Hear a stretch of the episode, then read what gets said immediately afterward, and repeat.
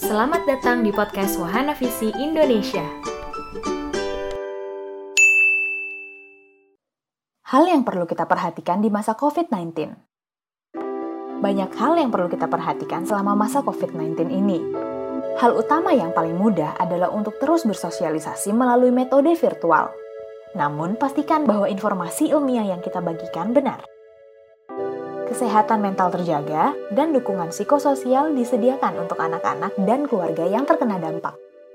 Dukungan spiritual untuk anak-anak dan keluarga tetap berjalan sesuai dengan paduan kesehatan masyarakat. Mekanisme perlindungan anak terus berjalan meskipun terjadi lockdown. Advokasi untuk layanan kesehatan yang esensial. Respons terhadap kebutuhan sekunder terpenuhi, ekonomi, lapangan kerja, atau mata pencaharian, dan lainnya. Perawatan dan dukungan untuk lansia dan disabilitas terus berjalan meski saat lockdown. Kita perlu terus bekerja sama dan saling mendukung. Hal utama yang dapat kita lakukan adalah memulai dari diri kita sendiri agar tidak memperkeruh situasi.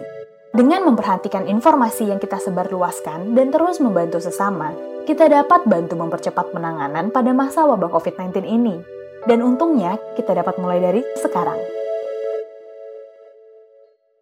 Pesan ini dibuat oleh Arkala Studio dan dipersembahkan oleh Wahana Visi Indonesia.